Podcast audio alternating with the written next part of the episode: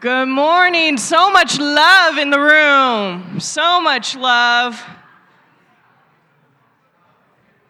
You guys are in for a real treat this morning. Our very own Erin Amos Mackey will be sharing God's word today. Yes. And if you do not know Erin, you're about to be extremely blessed. Uh, Erin is our pastoral resident here at Hope, and she's finishing her MDiv this fall. Come on, woo! She's gonna be pretty educated woman in the house. And uh, one of my favorite parts of my job so far has been that I've actually been able to just meet with Erin and hear her story and see her gifts come alive, and she is incredibly gifted. She's leading our young adult ministry, which you heard is having a movie night here on Tuesday and entering into those relationships. She's also such a servant leader to our church. There's so many things that you guys do not see that Erin puts into motion for us, right? Our attics have never been more clean and organized, yes. Our, our, our files have never been more organized and decluttered. Uh, and, then, and then one of the other things that I, I really appreciate is Erin sets this, this space for Sunday mornings. She makes sure the lights are on, the papers are printed, and, and so there's so many things in her servant leadership that bless our church. But I also believe that Erin has a huge teaching ministry and gift. And so, Erin, as you come up to stage this morning, let's welcome her and get prepared to hear God's word. Thank you. Woo. I'm hot. All right. Good morning, everybody. Oh, so uh, good to be here with you. And it's always good. I love coming to church. And it's just extra special when I have the opportunity to speak. And as Liz mentioned, my name is Erin Amos Mackey, and I have a story to tell. I don't know about you, but I love getting lost in a good story. Seeing life through someone else's eyes, being able to escape from my own life for a while. I think the best stories start with pain and turmoil then there's like this climactic moment when you aren't sure if the hero or heroine will survive, but then it ends like with a happy ending, especially when read in a book or seen on a movie screen. They begin and end relatively quickly. And we like other people's stories because it removes us from our own. Because when you find yourself in the middle of a horrible story of your own, it can feel like it may never end, and you can find yourself wishing for a different story. Perhaps wishing that you were a different person, different character in your story. Well, here at Hope, we are in a series. We are traveling through the book of Luke, where Luke is telling Jesus' story. We're looking at and seeing how Jesus is for everyone. Last week, Doug spoke about the power of story and he portrayed a hypothetical first person narrative of the leper from Luke 5. If you haven't had a chance to hear it, I encourage you to go to our website and listen. But fret not, today we are looking once more at that story, but through a different lens. So, Luke 5 12 through 13 reads While Jesus was in one of the towns, a man came along who was covered with leprosy. When he saw Jesus, he fell with his face to the ground and begged him, Lord, if you are willing, you can make me clean. Jesus reached out his hand and touched the man. I am willing, he said. Be clean. And immediately the leprosy left him. We're going to unpack this story more in depth later, but first, I will share some of my story. But before I begin, let's pray. Heavenly Father, Thank you for your presence here today. Thank you for loving us so deeply. Holy Spirit, I ask that you make your presence known to us today. As you move in the hearts and minds of all those present in this room, all those listening online, and all those who will be listening later. I join with Paul and ask that the God of our Lord Jesus Christ, the glorious Father, may give us the spirit of wisdom and revelation so that we may know you better. In Jesus' name, amen. All right, so my story begins in October of 2009. It was the day I had to choose between getting a hotel for myself eh, or for getting a hotel for the girlfriend that was moving in. So many thoughts whirled through my head that day as my life was on the precipice of change. Do I leave everything, including my children, and start a new life on my own? Or do I tell my parents what's going on and ask them to help me and my children out? While I pondered these future possibilities, I opted to get a hotel for myself. That is until my parents came into town the very next day to celebrate my oldest child's third birthday. It was on the last day of my parents' planned visit when I finally broke down in a Denny's and let them know what was happening. My loving parents sprang into action and helped me escape from what I thought was a four year long relationship in which I incurred some abuse. At the time I escaped, I knew I had experienced some abuse. Physical and sexual abuse are fairly obvious. But I didn't know exactly how extensive the abuse ran. Shortly after I left, I did try to seek counseling, but was sadly met with shame.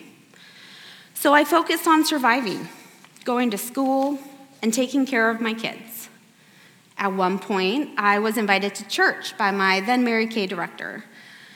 During the service, I felt led to walk down at the altar call and re give my life to Christ. I was shuffled into a room then, thereafter, where they attempted to teach me how to speak in tongues. And this was my first time encountering anything like this. It was kind of like weird, but um, no big deal, right? I'd get over the shock because I was saved again. Thank God. I didn't have to think about my past anymore, I mistakenly thought it's gone. Like Second corinthians says 5, if 2 corinthians 5.17 the old has gone the new is here. It's not what that means actually. But uh, life continued. I went to school attempted to sell mary kay but i was alone. I didn't have friends. The people at school saw me as like the weird mary kay lady. Um, i hadn't realized that you only wear the skirt suit to the appointments So, you know. And the new life with God wasn't really working either. I wasn't feeling like that new person anymore. So I fell back into what I knew drinking, smoking weed, and cigarettes. And guess what? You go take a smoke break with other people, you make friends. Well, in the spring of 2011, right when it was about time for me to graduate, I ended up taking a class called Family Stress and Coping. It counted for some credit that I needed, and plus, I was a single mom. With two kids, I could use some help coping. Well, during the class, at one point, we learned about domestic violence and abuse. Wow, I had not known like all that was included in abuse. This um, shook me and forced me to look back at my life and I recognized that four year relationship that I thought was sprinkled with abuse was actually a four year long abusive relationship. A majority of my abuse was verbal and spiritual. And so that was kind of like overwhelming to realize everything that was put on me during that time. And I had all this information, but I had no idea what to do with it. I was still reeling with the shame from um, trying to go to counseling shortly after I escaped. So I graduated without dealing with anything, and life just got harder. One of my children was having a hard time in school, so I couldn't get a full time job. And I still felt really alone, even though I'd made all these friends. I was using sex, alcohol, and weed in really unhealthy ways. I used them to punish myself, to try and numb myself, but it just didn't work. My anger and bitterness just continued to increase. I hated my life and I hated myself. I was believing so many lies about myself and about God. My soul was leprous, and those closest to me were feeling the brunt of my pain. I wasn't present, and I took my anger out on them. And Dr. Alan L. Gillen says, like leprosy, sin starts out small, but then can spread, leading to other sins and causing great damage to our relationship with God and others. Now, the term sin here does not only refer to our own actions that we take against God, but also to other people's actions against us. This was a really heavy time in my life, but I was trying to pretend like everything was fine. But shoving my hurt from my abuse into deep isolation was not working. And I was stuck feeling like nothing would ever change until Jesus. I don't, I don't understand it really. He came at a time when I was in the deepest depression than I had ever been in before. And to top it all off, I had a cold. So that sucked. you know, he first came in the form of a man sticking his head outside the passenger side car of a passing car he called to me, It's gonna be okay. I was sitting in my car, you know, feeling low, and I'm like, uh, no, I'm fine. I got a cold. But uh, he repeated it. It's gonna be okay. I was like, uh, that's weird, right? But then, a few months later, there was another glimmer of hope that popped up. Like, I went to a lawyer to try to get out of the state of California. And then, shortly, about a year after that man stuck his head out his passenger side window and told me it'd be okay, in August of 2017, I moved to Arizona and I walked through the doors of Hope Covenant Church. And that's when God said, No more. No more do you have to hide, Erin. No more do you have to struggle by yourself. No more will you be cloaked in shame. He gave me a new name beloved, known, worthy, accepted. Jesus touched my leprous soul, and I was pronounced clean. But that wasn't the end of my healing. It was just the beginning. It's only been about six years now, and still today, I am dealing with the detrimental effects of the abuse I incurred. But Jesus is in the process of freeing me from all the lies, all the shame, everything that I believed about myself for so long, all the lies I believed about God. And this includes the labels that the world has tried to put on me and the ones I've given myself. And as I continue to share more and more of my story with others, I'm finding freedom and healing. And I'm also realizing my healing's not just for me. Because I, I know I'm not the only one who has been hurt. We all have pain and wounds that run deep. And we have all been sinned against in one way or another. But I'm here to tell you that Jesus wants to be there with you. He wants to meet you in the midst of your hurt because we all need some kind of healing. But as uh, this man, who I will butcher his name, Thabiti Anyabwile, said, it is not enough to just acknowledge our sin or pain or hurt. We need something or someone who cleanses us before God. We need Jesus. Which brings us to the story of the leper. So, if you want to open your Bibles and meet me in Luke chapter 5, verses 12 through 14, I'm going to read the Passion Translation and so I'll read through it, and then as I go through each verse, it'll be on the screen behind me. One day, while Jesus was in a certain city, he came upon a man with, covered with leper sores. When the man recognized Jesus, he fell on his face at Jesus' feet and begged to be healed, saying, If you are willing, you could completely heal me. Jesus reached out and touched the man. Of course, I am willing to heal you, and now you'll be healed. Instantly, the leper sores were healed and his skin became smooth. Jesus said, Tell no one what has happened, but go to the temple priests and show them you've been healed. And to show that you are purified, make an offering for your cleansing, just as Moses commanded.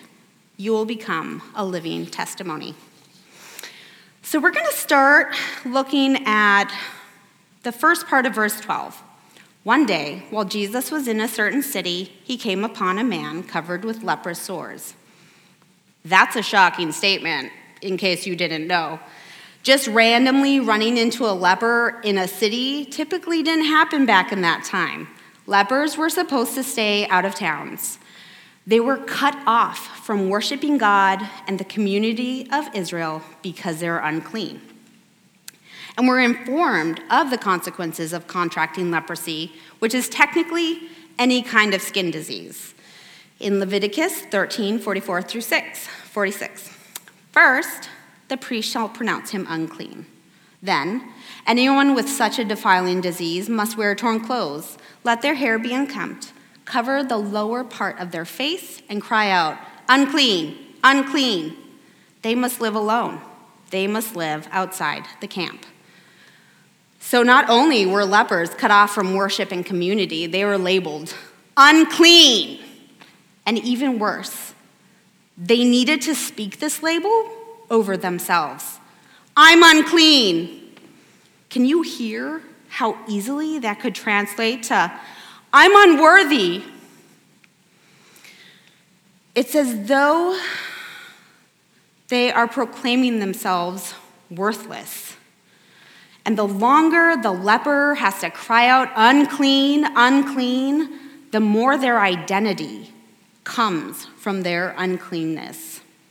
But you know, lepers are not the only ones who get labeled. The world and others will try to label us. And often we can go right along with it and speak that label over ourselves. Others may say or imply, You're stupid, you're dirty, and you're not good enough. And then, because we have doubts and fear that these things may be true, we repeat the words to ourselves and agree with them. They're right. I am stupid. I am dirty. I'm not good enough. And words are powerful. Proverbs tell us that the tongue has the power of life and death. And when people speak negative words over us, it hurts. You know, the old adage sticks and stones may break my bones, but words will never hurt me. Well, it's a lie. I used to say it a lot as a child and uh, just kept knowing it wasn't true. And then, when we agree with the negative words and speak them to ourselves, it's even more harmful and detrimental to our very souls. You see, when we do this, we're distorting our view of ourselves, which leads to a false view of God and how God sees us. Verse 12 continues When the leper recognized Jesus, he fell on his face at Jesus' feet and begged to be healed, saying, If you are willing, you could completely heal me. The leper knew Jesus could heal him, but because of his false view of himself and God, he didn't know if God actually wanted to heal him, to make him clean. And just like this leper, God can heal us. But because of the lies we've believed about ourselves and about God, we may either think He won't want to, we don't deserve it, or in my case, that I had to get my act together before He would even think of it. How often do you feel cut off from God and others because you feel dirty, not good enough? or because you feel as though you can't be open about a situation you're in or the hurt that you've experienced.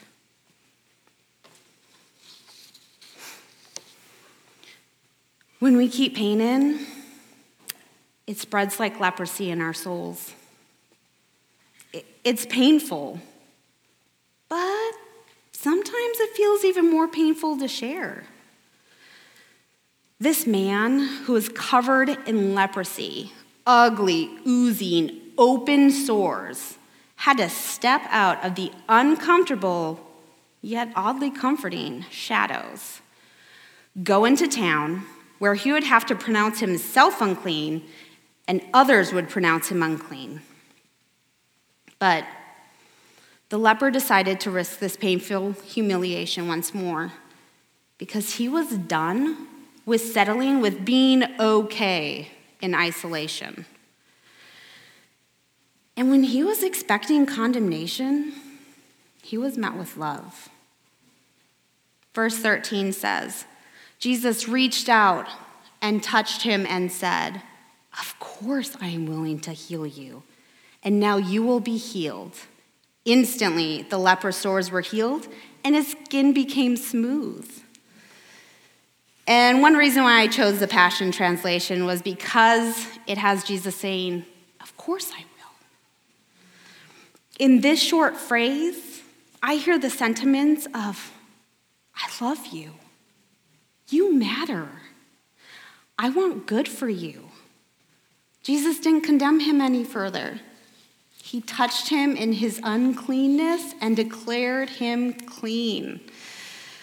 Man, what Jesus did right here was even more scandalous than the leper coming into town. He touched someone who was unclean. The law said that anyone touching anyone or anything unclean becomes unclean themselves because uncleanness spreads. In Numbers 19 22, it tells us anything that an unclean person touches becomes unclean, and anyone who touches it becomes unclean till evening. So you don't even have to touch the leper. If he touches something and you touch it, well, you're out. You can't worship God. Nope, wait till next day. But instead of Jesus becoming unclean, he cleansed the man, because that's what Jesus does. Jesus doesn't didn't only want to physically heal this man. He also wanted to heal him emotionally and mentally. And physical touch is powerful. In psychology today, they say it has been found that touch calms our nervous center, slows down our heartbeat. Human touch also lowers blood pressure as well as cortisol, which is our stress hormone. It also triggers the release of oxytocin, a hormone known for promoting emotional bonding to others. Touch sustains us. And what Jesus did for this leprous man shows what Jesus wants for us. He wants to reach out and touch the ugly parts of your soul that you desperately try to hide and pretend aren't there. Where have you felt the touch of Jesus when you viewed yourself as unclean? If you haven't or can't recall a time, where do you need to feel Jesus' touch?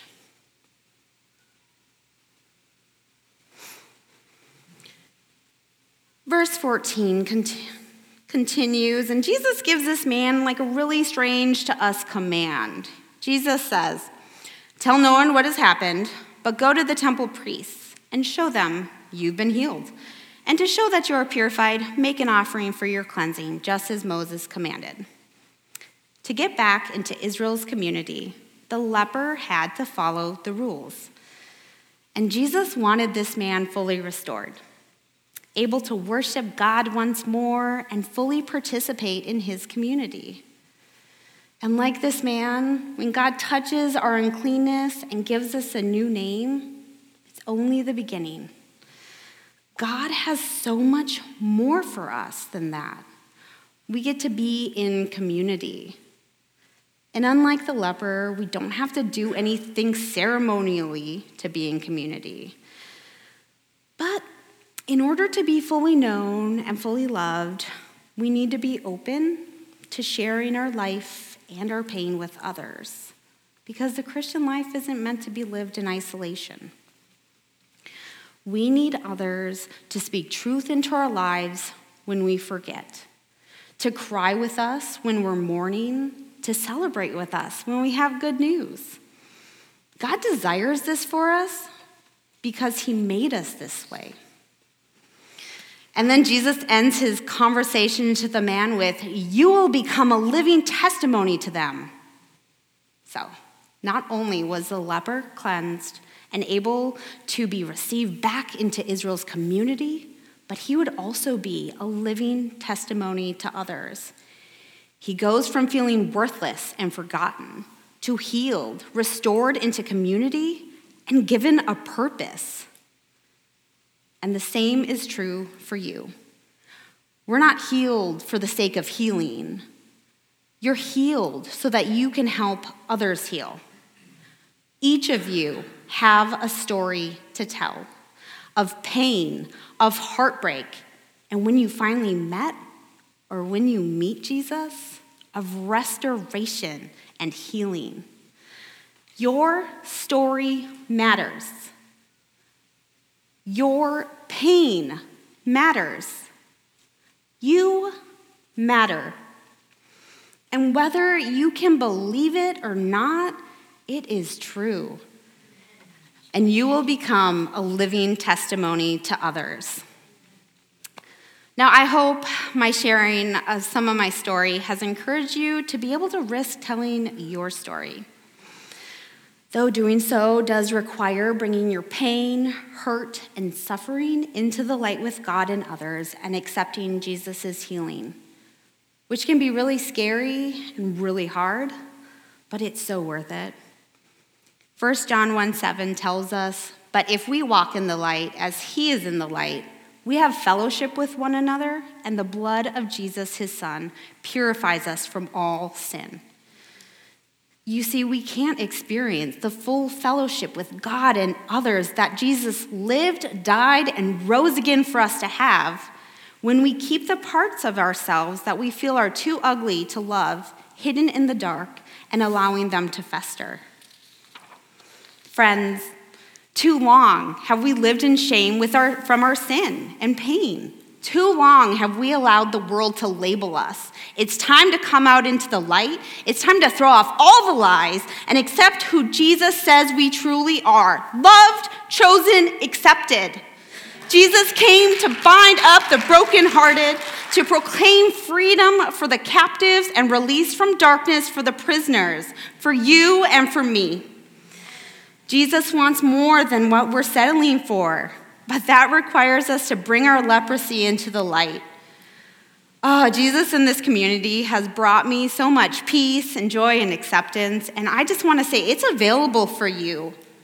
No matter where you're at in life, no matter where you're at in your walk with God, whether you've known Him for a long time, for a short time, for the first time, or coming back, you're welcome here. Now, as the band comes up during the closing song, I ask that you sit in this holy moment with Jesus. Go ahead and close your eyes.